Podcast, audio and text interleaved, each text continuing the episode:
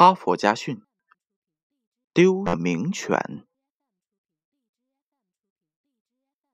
一位富翁的狗在散步的时候跑丢了，于是他急匆匆的在电视台发起了一则公告：有狗丢失，归还者付酬金一万元。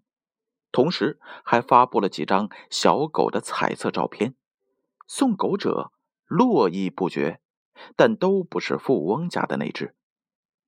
富翁的太太说：“肯定是真正的捡狗人嫌钱给的太少，那可是一只纯正的爱尔兰名犬。”于是，富翁把酬金改为了两万元。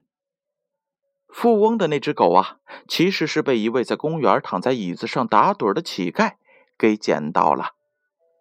乞丐看到了广告，第二天一大早就抱着狗准备去领赏金。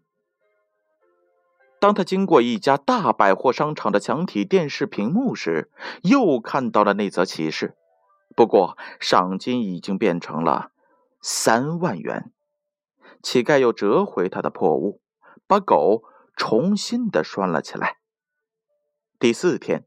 乞丐再到百货商场，发现悬赏的金额涨到了四万元。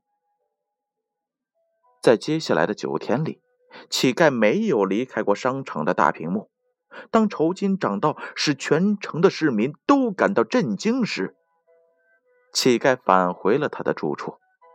他想，就凭这笔赏金，足够能够痛快的生活好几年。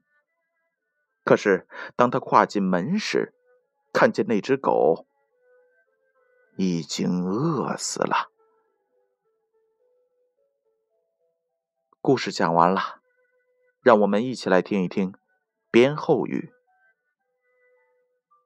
乞丐的教训是：贪心会使人放弃一只鸟去追逐十只鸟，结果呢，一只鸟都得不到。富翁的教训是：有时候赏金只能激发别人的贪婪，却不能激发人的善心。哈佛家训，建勋说说与大家共勉。